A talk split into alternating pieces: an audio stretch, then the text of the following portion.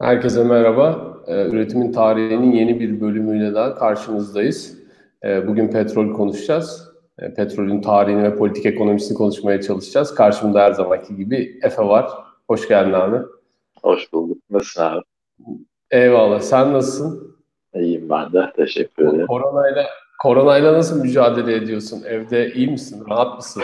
Olur mu? Vallahi artık yavaş yavaş şey e, hissettirmeye başlıyor. Aslında bu son bir hafta balkona falan çıkabildim de biraz rahatladı o yönden. Ama onun dışında ben bir de yani şey biraz da korkuyorum hani çok fazla dışarı da çıkmıyorum. Yani görüyorum sokakta çok fazla insan var bu aralar hani biraz saldı millet ama ben hala evet. böyle evden olabildiğince takılmaya çalışıyorum. Bakalım umarım kısa zamanda atlatırız. Valla Mayıs sonu artık her şey serbestmiş. Öyle diyorlar. Bilmiyorum. Bakalım. Kendini ona göre hazırla. ee, bugün petrol konuşalım dedik. Bu hafta içi aslında çok önemli bir kriz oldu. Ee, uluslararası piyasalarda işte petrolün fiyatı eksiye düştü falan dendi hatta. Ee, aslında öyle değil ama şey içinde konuşacağız zaten program içinde konuşacağız. Ama hiç böyle başlamadan önce sen bize şeyi anlat istiyorum. Bunun fen tarafını. Ben biliyorsun sözelci olduğum için pek şey yapamıyorum.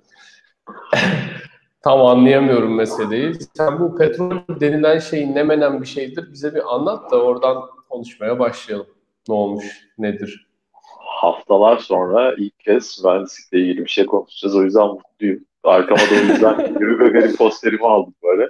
Üzerimde astronot bir tişört var. Bu sefer gömlekle çıkmadım. Eyvallah. Şimdi bu e, yani petrol dediğim şey aslında temelde e, hidrokarbon bileşiklerinden oluşan bir yapı. E, uzun süreler boyunca toprağın altında kalan hidrokarbon yapıları bir süre sonra işte petrol oluşturuyorlar. Birçok türü var. E, ama yani neredeyse tamamının prosesi 3 aşağı 5 yukarı aynı. E, bir nevi bir distilasyondan geçiyor. Ee, tabii bu prosesler yıllar içinde değişiyor işte 1800'lerin sonlarındaki proseslerle 1960'larda 70'lerde artık bu prosesler bugünkü halini alıyor. Ee, o zamana kadar birçok farklı yöntem e, oluşuyor. Birçok farklı yöntem deneniyor ve bugünkü halini alıyor. Ama temelde hani be- belli bir mantık var. Ee, şey gibi düşünebilirler bunu işte. Bu karbonların e, hidrokarbon bileşikleri içindeki karbonların sayısına göre e, bunların ağırlıkları değişiyor. Yani işte bir karbonlu olan e, bir hidrokarbon bileşiği çok daha uçucu oluyor. İşte içerisinde 60-70 karbon olan bir hidrokarbon bileşiği çok daha ağır oluyor. İşte bir karbonlu olan mesela atıyorum işte LPG'nin içindeki gazları oluşturuyor. İşte 70 karbonlu olan zifti oluşturuyor. Mesela böyle basitçe bir sıralama yapabiliriz. Yine bu distilasyon hmm. işlemini de hani basitçe bir şekilde anlatırsak e, yaklaşık 20 santigrat derecede işte LPG dediğimiz e, liquid petroleum gases e, ortaya çıkıyor. E, yani hani neredeyse ısıtma işlemine dahi ihtiyaç duymadan bunu elde edebiliyorsunuz. E, bunlar işte bir, kar, bir karbonla dört karbon e, arasında değişiyor. E, daha sonrasında 70'li derecelere çıktığınız zaman işte 5 karbon, 9 karbon arasındaki hidrokarbon bileşikleri var. E, onlar bizim e, özellikle sanayide kullandığımız solventleri oluşturuyor. İşte neft e, adı altında aslında toplayabiliriz. Onların içinden solventler çıkıyor. E, bu neftin içinde aynı zamanda e, benzin de çıkıyor ki zaten hani kısa bir e, bu distilasyonun hemen bir sonraki aşamasında 120 derece civarlarında e, bizim benzinli arabalarda kullandığımız e, yakıt ortaya çıkıyor. Bunlar da 5 karbonla 10 karbon arasında değişiyorlar. E, hemen bir e, sonrasında bizim Jet A1 yakıt dediğimiz havacılıkta kullandığımız yakıt ortaya çıkıyor. E, işte kerosin olarak da adlandırılıyor. E, ve onun hemen sonrasında 270 derecede 14 karbonla 20 karbon arasında dizel ortaya çıkıyor. Dizel tabii biraz daha ağır e, hidrokarbon bileşiği. E, o yüzden de işte bu sıralamada bir sonraki aşamada çıkıyor. E, bundan sonra artık hani şeyin e, petrolün yanıcı madde e, işi aslında az buz bitmiş oluyor. Daha sonrasında işte 400 dereceleri çıkıldığı zaman 20 karbonla 50 karbon arasında bu endüstriyel yağlar vesaire e, ortaya çıkıyor. E, yine işte 600 derecelerde 20-70 karbon arası fuel oil ortaya çıkıyor. Bu daha çok işte denizcilikte kullanılıyor. E, eskiden ısıtmada kullanılırdı mesela fuel oil ile çalışan e, ortak ısıtma sistemleri vardı. 1970-80'lerde falan ben mesela İstanbul'da 90'ların başında çocukken hala e, fuel ile çalışan şeyler vardı, sistemleri vardı. 700 derecenin sonrasında da artık böyle işte 70 karbon üzerindeki hidrokarbona sahip zift ortaya çıkıyor. İşte bu yollarda vesaire kullandığımız zift ortaya çıkıyor. Bunların tamamı e, belli oranlarda petrolün içinde var. E, petrolün değerini belirleyen ise aslında bunların hangisinin ne kadar oranda içinde ihtiva ettiği. E, şimdi birçok bir petrol çeşidi var. E, birçok farklı e, sınıflandırma var. İşte bir öncelikle sweet ve sour var işte hani tatlı petrol diyebiliriz. Diğerine de işte ekşi petrol diyebiliriz.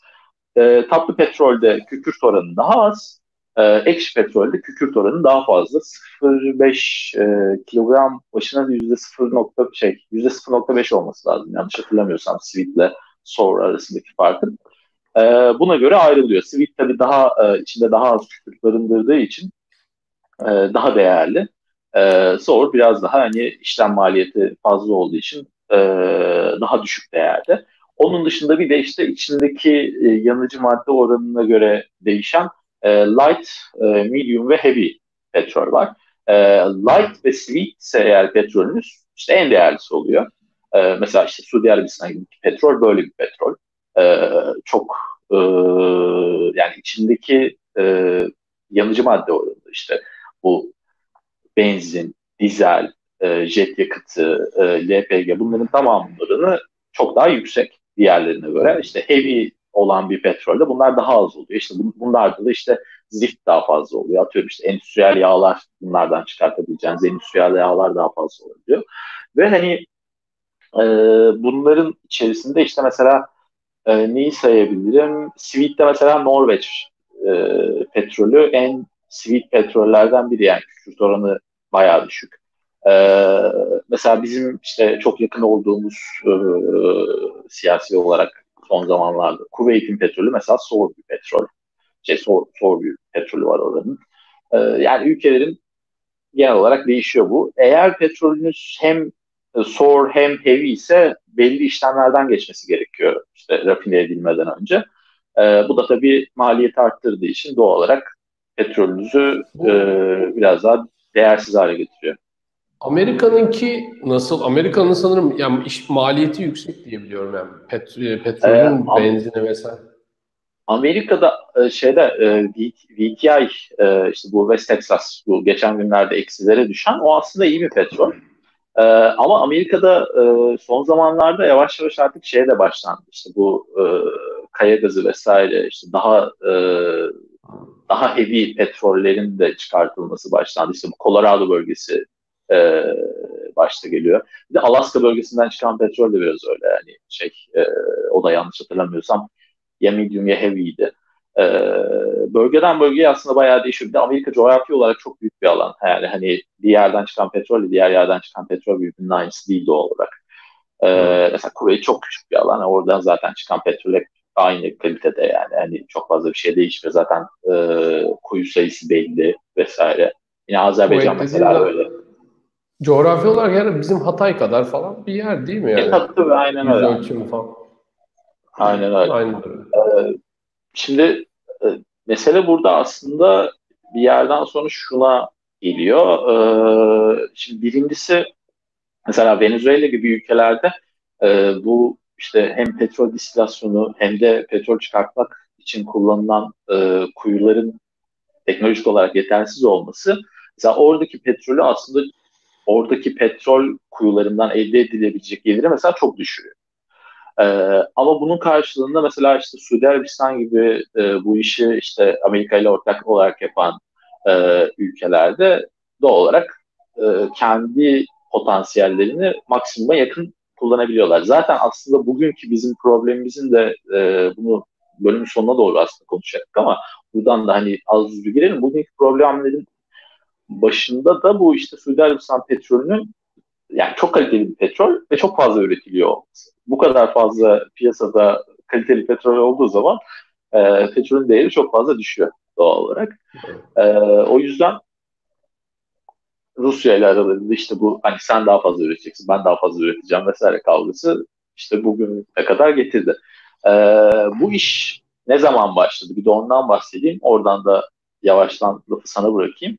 E, 1800'lerin ortalarında 1850 civarıydı yanlış hatırlamıyorsam. İşte Amerika'da ilk hani bu iş, bu petrol işte distile edilebilen bir şey. Distile edildiği zaman içinden e, işte yanıcı sıvılar çıkıyor vesaire diye adam akıllı ilk defa petrol kullanılmaya başladı. Petrol distilasyonu başladı. Ee, oradan sonra çok kısa bir zamanda aslında hani o dönem için çok kısa bir zamanda e, 1914-18 döneminde artık e, ortalama insanın hayatına girmişti. E, işte Almanya'da dizel motorun bulunması bunda çok büyük bir etken oldu.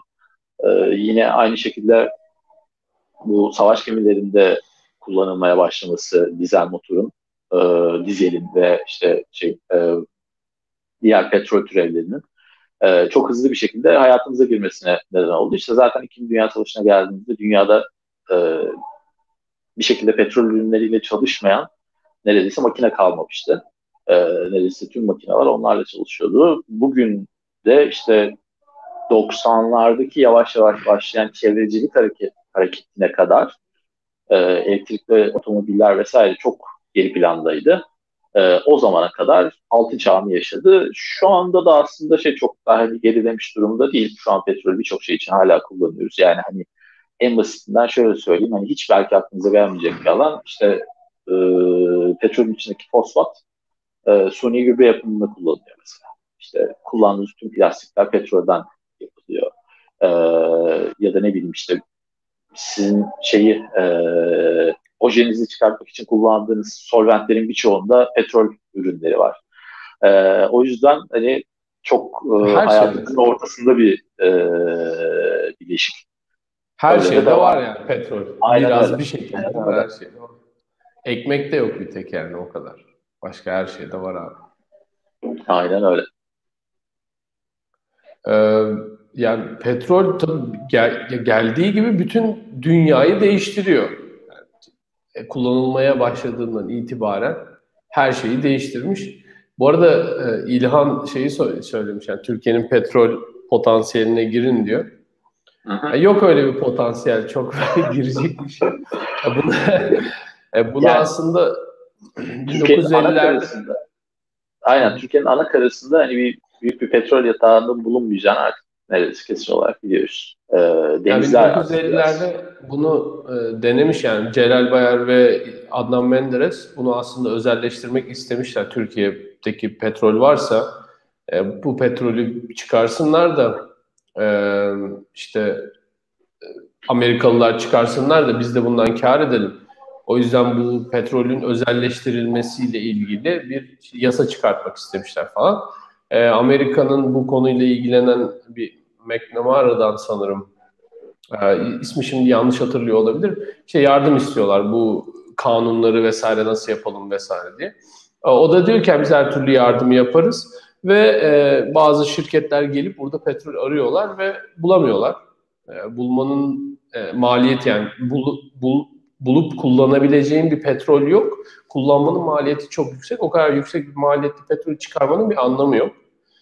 Ancak hani şöyle bir şey olması lazım. İşte Türkiye tam bağımsızlık uğruna e, kendi petrolünü de çıkaracak falan diye kafayı kırıp birisinin e, çok aşırı maliyetli bir petrolü kullanmak için e, aşırı para harcaması gerekir ancak ancak o şekilde çıkartılabilir. Onda bir anlamı yok yani dışarıdan alıyorsunuz. Ya bir de ee, petrolden para kazanmak için illa hani petrol çıkartan bir ülke olması gerekmiyor. Mesela Türkiye'nin şu anki durumu aslında biraz daha akılcı politikalarla çok rahat bir şekilde e, petrolden büyük paralar kazanılabilecek durumda. Türkiye'den çok önemli petrol hatları geçiyor.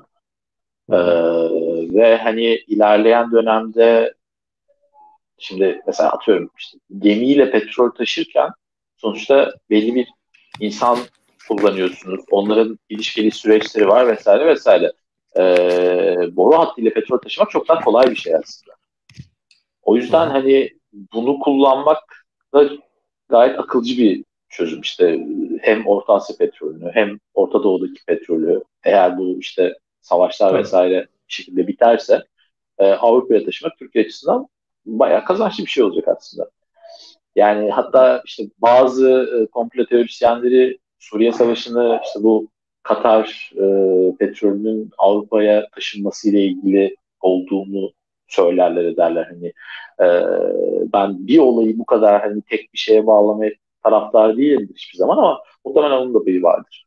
E, şimdi Körfez bölgesindeki petrolü eğer Irak güvenli bir ülke olsa veya işte Suriye güvenli bir ülke olsa onlar üzerinden taşıyıp Türkiye'den işte Avrupa'ya taşıyabilsek çok e, Türkiye için faydalı olurdu. Hiç o şeylerini bilmiyorum. Acaba mesela nasıl bir gelir yaratılabilir orada? Ne kadar e, ne kadar ne kadar gelir yaratılabilir konusunda tam emin de değilim. Yani bir, bir bazı avantajlar sağlıyor evet ama yani hani sırf gelir açısından da bakmamak lazım. Yani bu stratejik bir şey de bir yandan. Çünkü dünyanın petrol vanasını elinizde tuttuğunuz zaman hani e, gambot diplomasisi yürütmeniz de daha kolay oluyor doğal olarak. Yani evet. işte Rusya'nın yani, Avrupa, Avrupa Birliği'ne karşı yaptığı biraz bu. Hani onlar direkt e, kuyunun başında da duruyorlar aynı zamanda ama hani bir yandan vananın başında olmak da çok e, kötü bir durum değil yani. Tabii yani stratejik olarak e, çok kullanışlı bir e, malzeme, çok kullanışlı bir araç tabii. Ama herhalde Türkiye'de böyle bir otoriter rejim varken kimse o vananın başına Türkiye'yi oturtturmak da istemez. Çünkü en nihayetinde o geçiş güzergahının bir kaynaktan gelen petrolü geçirmesi gerekiyor. O kaynağın başında olan insanlar da öyle bir e, otoriter rejime o kaynağın geçiş güzergahı kontrolünü vermek istemezler. Evet. Dolayısıyla çok bir şey olacağını sanmıyorum. İstersen biraz yine şeyine e, işin tarihinden devam edelim. Nereden oradan nereden gidelim? İyi. E, şimdi bu petrolle çalışan e, şeyler, motorlar, makineler vesaire onlarla ilgili birkaç tane güzel böyle küçük küçük anekdot var. E, şey var mesela işte bu e, Birinci Dünya Savaşı'nda Alman e, gemilerinde çalışmış. Daha sonradan da İkinci Dünya Savaşı'nda işte denizaltı subaylığı yapmış bir e, komutan var. İsmini şimdi tam hatırlamıyorum. Bunun anılarını okumuştum ben bundan 2-3 sene önce. Şeyi anlatıyor mesela. E, Birinci Dünya Savaşı'ndan sonra Almanlar işte yeni yeni e, işte Birinci Dünya Savaşı'nın sonlarına doğru pardon. E, Almanlar yeni yeni bu petrolle çalışan gemileri geçtikleri zaman adam nasıl bir şok yaşadığını anlatıyor. Şimdi normalde e, e, kömürle çalışan gemiler çok pis gemiler. inanılmaz pis gemiler. Çünkü koca koca işte şey kömür yığınlarını siz gemiye alıyorsunuz. O e, yığın bir yerde tutuluyor. Oradan işte e, buhar makinesine taşınıyor. Orada sürekli onları buhar makinesine atacak bir dedenin olması gerekiyor. Yani gemiyi sürekli temizlemeniz gerekiyor. Ne kadar temizlerseniz temizleyin hani üzerinizden o kömür kokusu çıkmıyor vesaire. E, adam orada şey diyordu e, ya diyordu hani bir denizci olarak denizde bu kadar temiz hissedebileceğimi hiç düşünememiştim. çünkü hani petrol çalışan gibi çok çok daha hani kolay ve şey de e, çok çok daha da temiz çünkü bir tane tank var o tankı alıyorsunuz geminin içine boşaltıyorsunuz. E, bunu da genellikle işte bir boru veya pompa yardımıyla yapıyorsunuz. O yüzden çok daha kolay. Ee, yine aynı şekilde şeylerde e, bu dokuma e, fabrikalarında vesaire çalışanlar var veya işte bu enerji santrallerinde çalışanlar ee, onlar orada çalışan birçok mühendis e, o zamandan kalma böyle işte şey gazete kültürleri şunlar bunlar falan tabii şeyde Avrupa'da gazete kültürü çok bizden çok daha yaygın olduğu için böyle şeylere rastlamak çok daha kolay oluyor. Ta o zamanlardan kalmış şeyler var. Ee, oralarda mesela bu petrolün ciddi anlamda dünyayı değiştireceğini fark etmişler e, bu adamlar. Ben o, onu gördüğümde mesela şaşırmıştım çünkü e, evet yani çok önemli bir e, kaynak ve çok önemli bir icat petrolle çalışan bir motor yapılması Ama hani birçoğu şeyle karşılaştırıyor işte bu James Watt'ın buharlı makineyi bulmasıyla karşılaştırıyor. Hani o kadar değer biçiyorlar makineye ve doğru da çıkıyor yani. Hani bugünden baktığımız zaman e, çevremizdeki birçok makine hala işte yani en basitinden arabalarımız e, ama hani işte bu evimize elektrik getiren e, elektrik hattının yapımında da işte onun demirin çeliğinin yapımında da o elektrik elektriğin üretilmesinde de Türkiye'deki birçok e, santral doğal gaz kullanıyor. E, bu e, petrol ve işte petrolden elde edilen belli e, gazlar ve e, likitler kullanılıyor. Ve ciddi anlamda dünyamızı değiştirdi. 1945'te savaş bittiğinde e, Churchill'e söylenen mesela en temel e, Churchill'e yapılan en temel eleştirilerden biri mesela e, Romanya'yı neden daha önce bombalamadı? Çünkü Romanya'da şeylerin e, Almanların petrol e, rafineleri var, petrol kuyuları var. Romanya direkt olarak Almanya'ya e, satmıyor bile hani direkt olarak Almanya oradan gelip alıyor onları. E, hatta işte daha öncesinde mesela şeylerin e, İngilizlerin Bakü'yü bombalama planı var 1941'lerde yanlış hatırlamıyorsam. E, ki hani o dönem Sovyetlerle savaş halinde dahi değiller. Ama hani e, Naziler henüz e, Sovyetlerle savaşa başlamamışlar e, ve aralarında bir dostluk şey e, dostluk paktı var. Bu paktı göz önünde alarak işte Sovyetleri de Nazilerin e, müttefiği kabul edip onların e, akaryakıt tedarik zincirini kırabilmek için Bakü'yü bombalamayı düşünüyor adamlar. Yani hani savaşın içinde olmayan devasa bir ülkenin toprağını bombalamayı düşünüyorlar. Bu kadar önemli bir kaynak. Ee, ve Hatta şöyle e, orada böyle ilginç bir anekdot var. E, bunu planlıyorlar. Sonradan vazgeçiyorlar ama şimdi bunu planlarken şeye soruyorlar.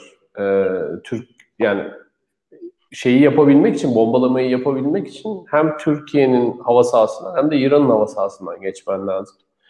Ee, onun için de izin almak istiyorlar işte. Bizim Dışişleri Bakanı'na geliyorlar. O zamankini hatırlayamıyorsam Şükür Saraçoğlu muydu? Ee, ya yanlış olabilir hatırlayamıyorum şu anda. Saraçoğlu başbakan olması lazım. Ay, pardon, pardon. E, şu, ismini hatırlayamadım şu anda işte.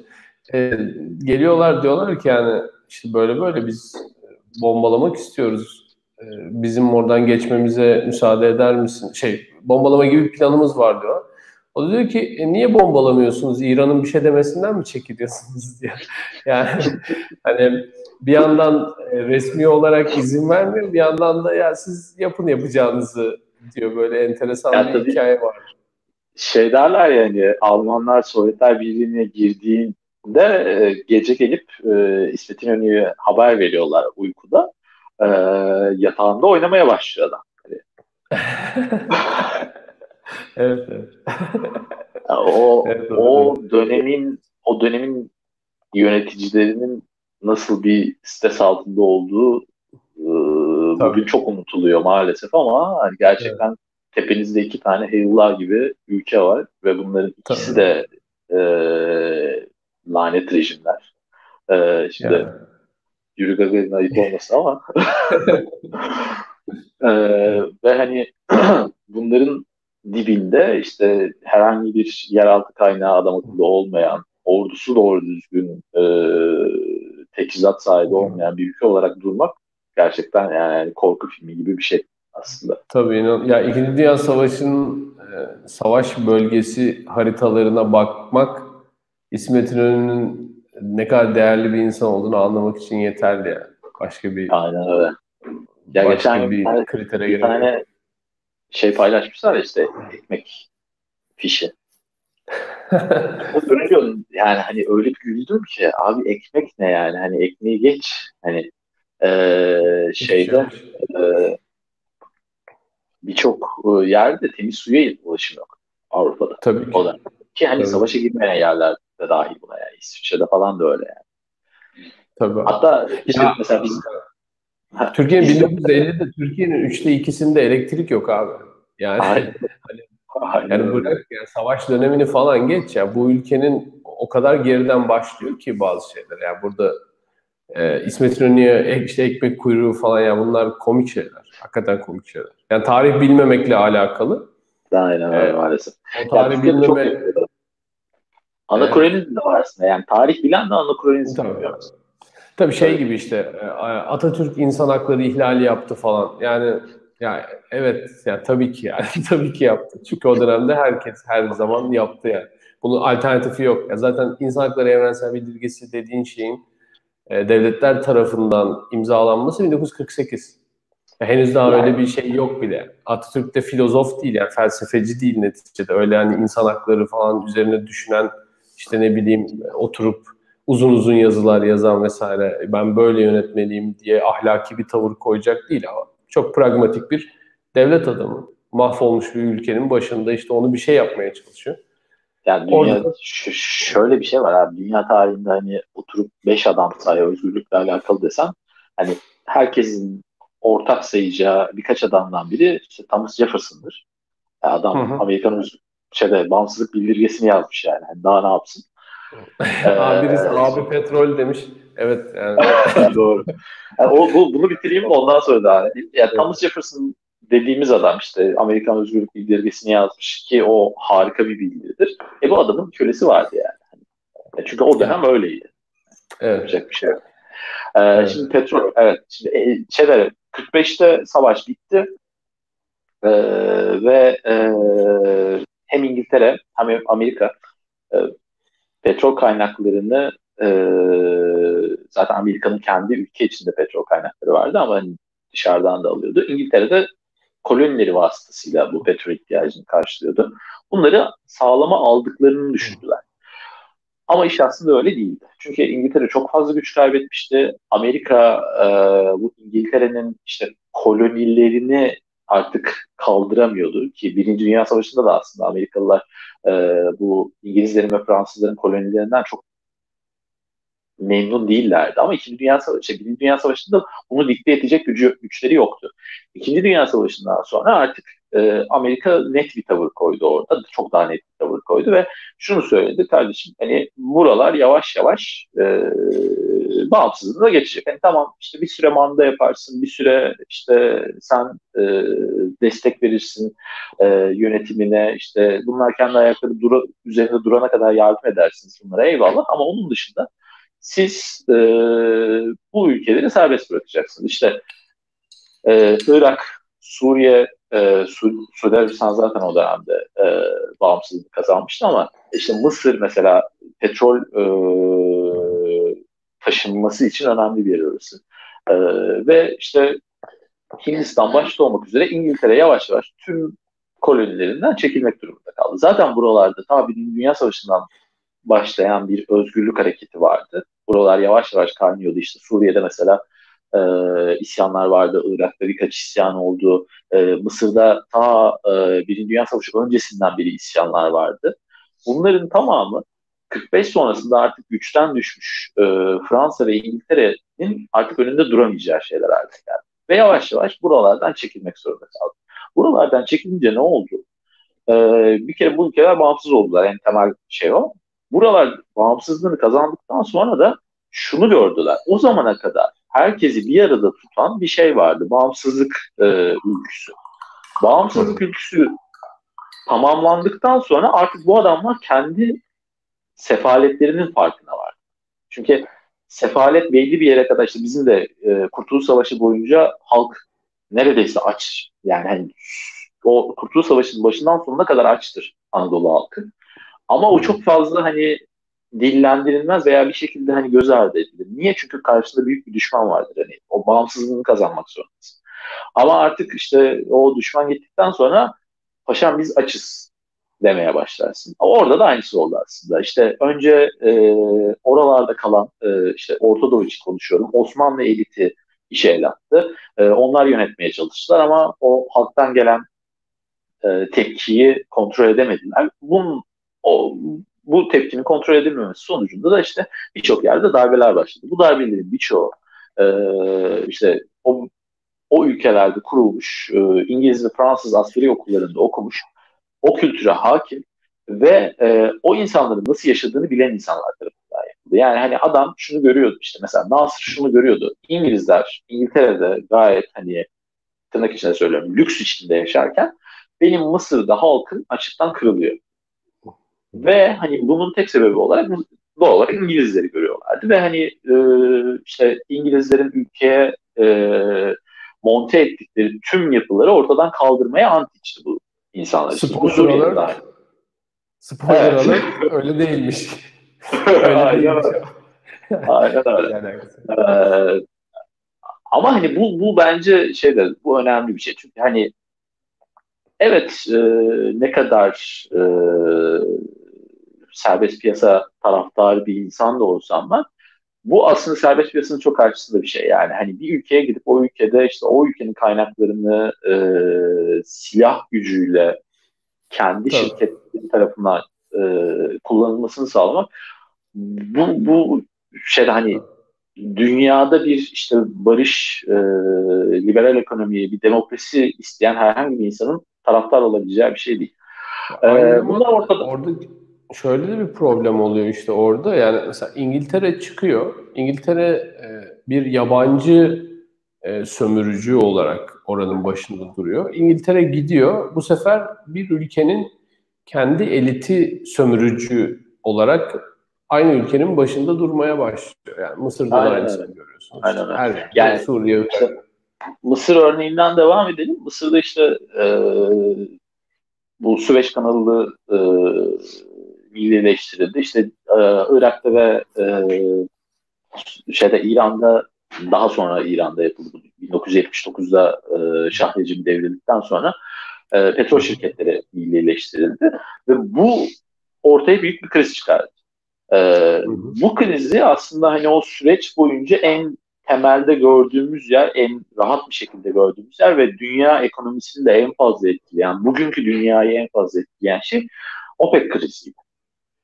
Ee, OPEC krizi Amerika için herhalde yani bu 20. yüzyıldaki en büyük krizlerden bir tanesi oldu. Orada da Orada da karneyle petrol de attılar Amerika'da. 1970 işte. Evet evet. Karneyle petrol attılar.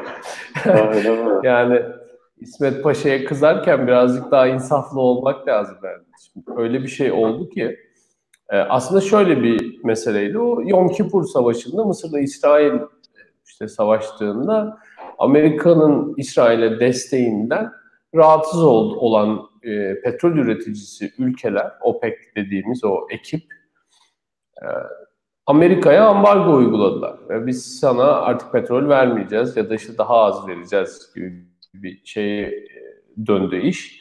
Ve öyle bir durum oldu ki Amerika'da bazı önlemler alınmak zorunda kaldı. İşte bazı saatlerde petrol alabiliyorsunuz. Yani benzin bilmem ne ihtiyaçlarınızı bazı saatler içinde gidereceksiniz.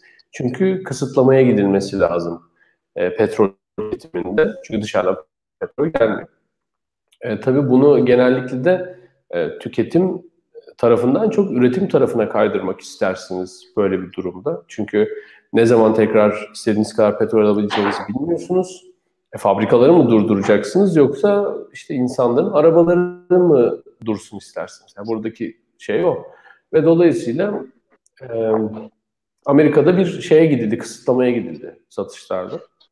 Fakat petrol o kadar şey bir şey ki, o kadar temel bir malzeme ki senin dediğin gibi her şeyin içinde var. Yani petrol gelmediği zaman hiçbir şey gelmiyor aslında.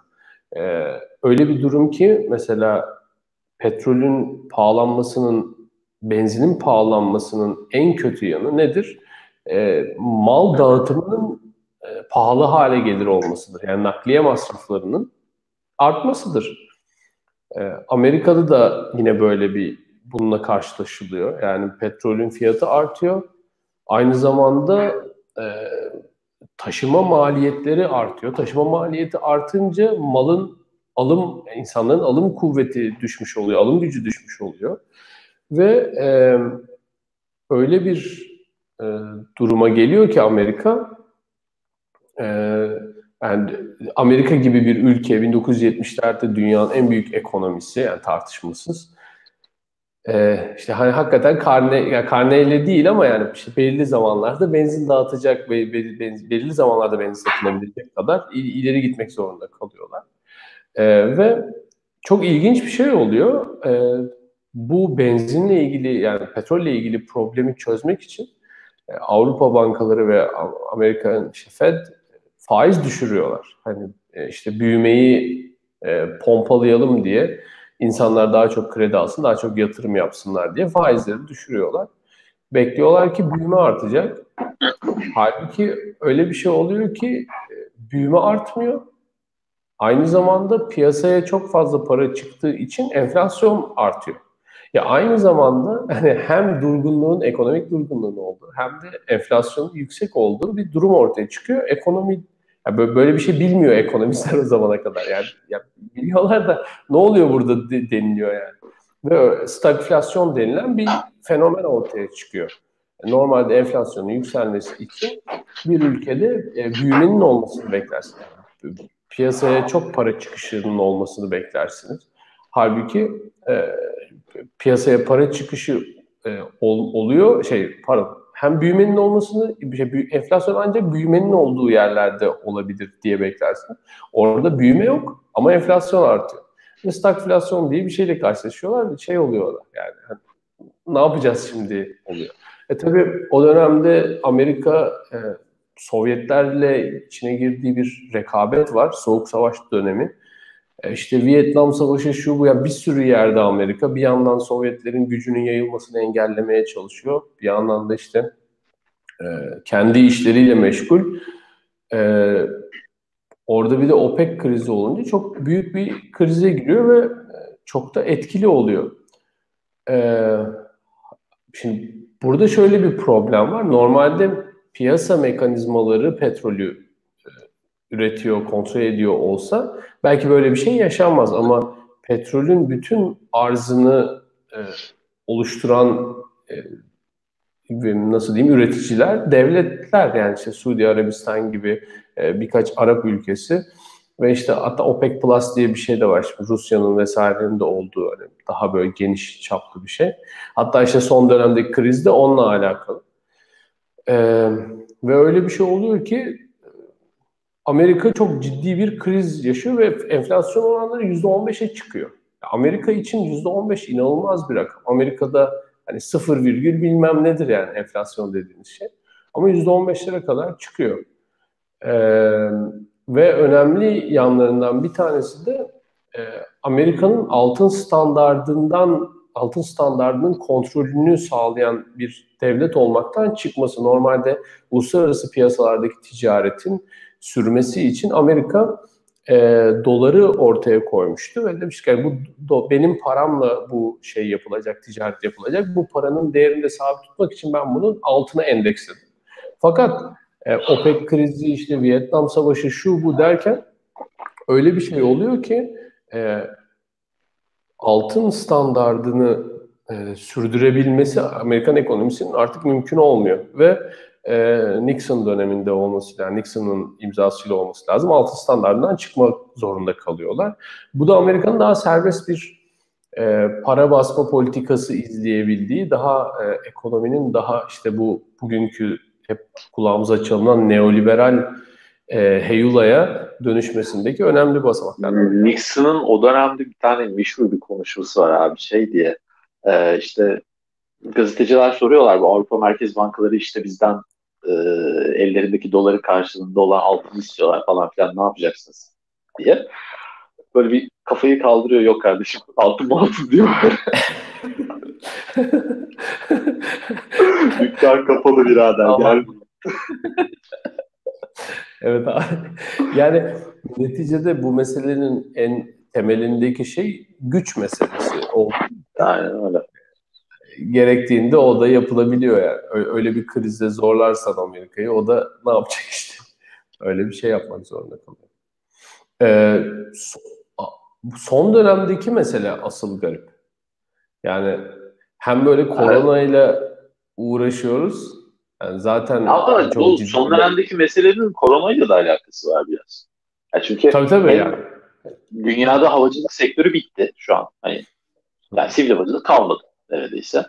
Ee, ciddi anlamdaki sivil havacılık ülkeleri işte Amerika, Çin, Almanya, bunun için Türkiye'de katabilirsiniz. Ee, Körfez ülkeleri vesaire. Zaten tamamen neredeyse yasakladılar uçmayı. E, burada sektörün önemli bir kısmı aslında bu ücret A1 yakıtı, e, petrolden elde edilen e, uçak yakıtı na olan talep tamamen bitti. E, Çin'de birçok fabrika kapandı. Doğal olarak enerji ihtiyacı azaldı. Ee, ve bu sırada da Suudi Arabistan'la Rusya kavga etmeye devam ediyorlar. Hani çok enteresan. Şey gibi, şey gibi oldu iyice var. Hani pazarda iki tane tezgahlar kavga ediyor. Ee, ama o sırada pazarda kimse yok. Hani mallarını almak isteyen kimse yok zaten yani. Ona rağmen kavga ediyorlar. İkisi de deli gibi üretim yapıyorlar. Evet. O yüzden Hakikaten tam olarak böyle mesele bu arada yani. Ve yani şey yani. E, o kadar absürt ki şu anda yaşanan bir şey. Yani böyle insanın aklı almıyor gerçekten. İşte eksi fiyatları falan görmek piyasadaki enteresan yani do, doların kendi şey pardon petrolün kendisinin fiyatı değil o ama e, tabii tabii. O, o, o bile çok enteresandı finans piyasaları. Ya geçenlerde biri şey paylaşmıştı Twitter'da görmüştüm. Ee, bir tane işte e, petrol varili koymuş. İşte 18 dolar bu diye. Bunun dolusu şu an eksi 1 dolar diye böyle şey yapmış. Bayağı eğlenceli bir şeydi. O mevzu nasıl abi o hale geldi? Şimdi işin ekonomik tarafı olduğu için onu sen daha iyi anlatırsın. Onu senden. Abi şöyle. Şöyle bir e, şöyle bir şey var. Şimdi e, Suudiler e, bu korona çıktıktan sonra ve bu işte senin dediğin gibi uçaklar uçmuyor, işte ne bileyim e, bir sürü petrol ihtiyacında azalma var bir sürü alanda. E, Araplar da diyorlarken Suudiler ya biz bu şeyi kısalım, üretimi kısalım. Çok fazla arz var. E, bu arıza gerek yok çünkü böyle bir talep yok şu anda. Gelin hep beraber bunun e, arzını kısalım diyor. Ruslar da diyorlar ki şimdi Rusya'nın şöyle bir durumu var. E, petrol fiyatları belirli bir fiyatın altına düşerse Rus ekonomisi mahvoluyor. Ve Putin'in otoriterliğini sürdürebilmesi için, o otoriter yönetimini sürdürebilmesi için en önemli gelir kaynaklarından bir tanesi petrol. Bazen Türkiye'nin petrolü olmamasına hani Allah'a şükür iki petrolümüz yokmuş diyorum. Çünkü bizim bizim petrolümüz olsa var ya bizim otoriter rejim altından hayatta çıkamazdık. Her gelen yeni bir düşman bulurdu yeni bir düşman karşısında işte kitlesini konsolide ederdi. Petrol de var nasıl. Onlara para da dağıtırdı. Şıkır şıkır böyle böyle bir böyle bir hengamenin içinde kaybolup giderdik. Allah'tan işte ekonomimiz dışarıya Kim yazmıştı ya onu? Kissinger'ın mı lafıydı? Ee, şeyde Türklerin petrolü konuşabiliyor. O yüzden onlarda askeri darbeler uzun sürmüyor diye bir laf vardı şey yani, Türkiye'de devlet çünkü yani parayı şeyden kazanıyor. Hani vergilerden kazanıyor. Evet. Ve insanlar da konuşuyor doğal olarak. Yani yanlış bir şey söylediğiniz zaman itiraz ediyorlar ama diğer ülkelerin petrolü konuşamadığı için onlarda çok fazla sıkıntı olmuyor. Ama doğru söylemiş. Yani tam böyle Kissinger'ımsı bir laftı yani. O çok tarzına benziyor. Hakikaten öyle. Yani Türkiye'de öyle bir şey olsaydı petrol geliri falan ya otoriterlikten asla çıkamazdı. Ee, neyse öyle bir işte Suudiler diyorlar ki ya bunun üretimini kısalım. Yani bir ihtiyaç yok çünkü. Ee, Ruslar da diyorlar ki yani henüz kısmaya gerçekten gerek var mı? Bu hastalık işte çok şey olacak mı falan çünkü gelire ihtiyaçları var. Suudiler de diyor ki tamam madem öyle o zaman ben de üretimi arttırayım diyor. Madem öyle hani şey olmayacak e, böyle bir ekonomi, ekonomi e, koronanın ekonomiyi çok etkilemeyeceğini düşünüyorsunuz. Hadi bakalım o zaman ben de arttırayım. Abi çocuk abi. Aynen öyle abi. Ve e, tabii şimdi o kadar absürt bir durum var ki şimdi normalde serbest piyasa ekonomisi içinde eğer bir mala talep yoksa e, onu arzını arttırmazsın. Yani çok basit. E, ama üretici devletler olduğu zaman e, böyle bir siyasi kavga dolayısıyla bunlar arzı arttırırken talep sürekli düştü. Ve e, yani petrole ihtiyacı olmaması dolayısıyla gayet normal böyle olması. Ve bu kendi aralarındaki kavga öyle bir noktaya gitti ki petrolün fiyatını sürekli düşürdü. Fakat bu eksiye düşen şey başka bir şey. Petrolün vadeli piyasalardaki işlemleriyle alakalı. Orada da şöyle bir şey var. Sen şimdi diyelim ki mesela uçak firmasısın, şey, bir havayolu şirketisin. Havayolu şirketinin sürekli petrole ihtiyacı var değil mi? Dolayısıyla bu sürekli petrol ihtiyacını önceden e, garantilemek, karşılamak istersin. Neticede işte fiyatlarını bugünden belirliyorsun, planlarını bugünden yapıyorsun vesaire. Ona göre dersin ki işte ben şu dönemde atıyorum önümüzdeki bir ay sonra e, ben şu fiyattan şu petrolü aldım demen e, senin için doğru olan. Şimdi sen bunu yapıyorsun. Bugünden girmişsin e, ihale, işte kontratını almışsın petrol şeyi, de, delivery gelecek. Bir ay sonrasında bana mal gelsin istiyorsun. Ona göre işte al sat yapmışsın vesaire. Piyasada bu şeyi kontratı değerlendiriyorsun. Ama öyle bir an geliyor ki e, kontratın senin elinde patlamaması gerekiyor. Çünkü eğer senin elinde kalırsa o kontrat son geldi gerçekten o binlerce varili senin e, depolaman gerekiyor. Ama senin öyle bir depo şeyin yok. Sen bunları kullanmak için e, alıyordun.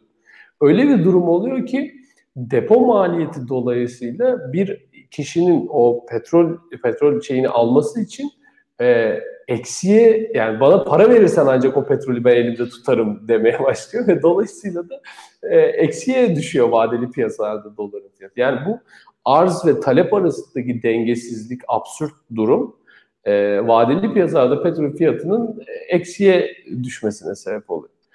E, yani o kadar garip ki yani 2020 senesinde dünyanın karşılaştığı en büyük ekonomik krizle karşılaşırken bütün ülkelerin e, daralmaya girdiler. Bütün ülkeler aynı anda.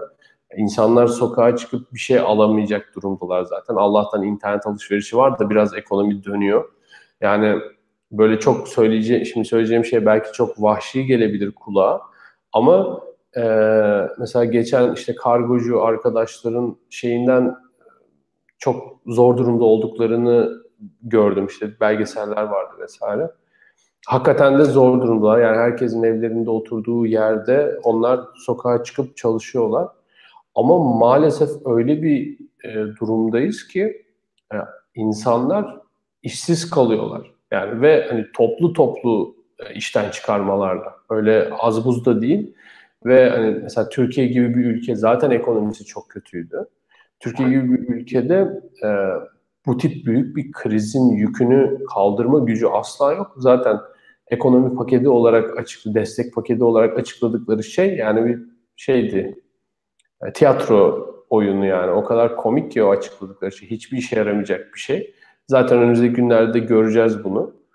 Ee, o, o kargocu arkadaşları hani düşününce ne kadar kötü durumda diye düşünüyorsun ama karşılaştırınca diğer insanlarla aslında durumları bir yandan da biraz da iyi. Çünkü en azından şu dönemde evlerine para girebiliyor falan diye düşünmüyorum. Bir yandan hani vicdani olarak ya bu insanlar ben evde otururken sokakta işte gece gündüz çalışıyorlar diyorsun. Bir yandan da ya o da olmasa bu kargo şirketleri buna dayanamaz. Onları işten çıkarttılar. O zaman ne olacak diyorsun falan. Böyle böyle absürt saçma sapan bir şeyle mücadele ederken bir yandan da işte Suudi ile Rus'un kavgası dolayısıyla böyle saçma sapan şeyler. Yani bizim işimiz ya şöyle aslında bir bir yönden hani kısa vadede bizim işimize gelen bir şey petrol fiyatlarının düşmesi. Çünkü hani petrol fiyatları ne kadar düşerse biz direkt olarak bir petrol ithalat e, şey petrolü ithal eden bir ülke olarak rahatlarız. Ama geldi. Asıl Çin'in işine geldi. Asıl mesele ha, o. Tabii, tabii. tabii aynen öyle. Ama bir de bizim için şey tarafı da var. İşte hani kötü olan bir tarafı da var. Bizim mesela inşaat sektörümüz direkt olarak Rusya, işte Katar, e, Orta Asya ülkeleri, e, Irak gibi ekonomileri hani kökten petrole bağlı yerlerde çalışıyor mesela. E şimdi yarın bir gün bu petrol yüzünden buraların ekonomileri dağıldığı zaman bizim inşaat sektörünün orada yaptığı tüm işler batacak. Mesela işte işlenmiş gıda sektörü yine aynı bölgede çok etkin. Mesela Irak'a gidiyorsun. Abi şeyden, ülkelerden etiden geçilmiyor. Tüm marketler onlarla dolu. Ee, evet. Şimdi buraların ekonomilerinin çökmesi de aslında bizim için çok faydalı bir şey. Yani kısa dönemde evet petrolden kaynaklanan bir e, harcama azalması olacak bizde ama avantaj ama Tabii. uzun vadeli bakınca da sıkıntılı. Yani bizim e, abi işte son şeydeki e, son dönemdeki ya benim işte ithalat ihracat işleriyle uğraşan gümrük işleriyle uğraşan falan insanlarla konuştuğumda e, öyle bir şey olmuş ki yani ithalata neredeyse gayri resmi bir yasak var gibi bir şey. Her gelen malı e, kırmızı hatta çekiyorlarmış. Yani her türlü ayrıntısına bakılacak. Bu mal işte sıkıntılı mal olabilir falan diye. Her gelen malı öyle yapıyorlarmış. Her gelen malın içeri girmesini 10 gün, 20 gün geciktiriyorlarmış falan. Böyle absürt bir durum var şeyden dolayı. Dışarıdan e, buraya mal girmesin, dış ticaret açığımız e, daha da artmasın diye. Çünkü bizim Bu mal aslında çok yanlış bir bakış açısı. Ya şöyle bir sıkıntı var. Bizim mal sattığımız ülkeler e, mal alabilecek durumda değiller. Çok büyük ihtimalle. Evet. bir Ve de şey, yüzden... şey durumu da var bizim bu ithalat konusunda bu kadar sert bir e, tavır aldığın zaman senin kendi üretimin de düşüyor. Çünkü Türkiye'deki birçok üretici ham madde olsun, işte makine ekipmanları olsun, makine yedek parçaları olsun bu e, başlıklarda ithalata bağımlı durumda. Yani evet. siz bugün atıyorum işte Almanya ile ben Almanya'dan hiçbir şey almayacağım dediğiniz anda sizin e, beyaz eşya sektörünüzde durur, otomotiv sektörünüzde durur.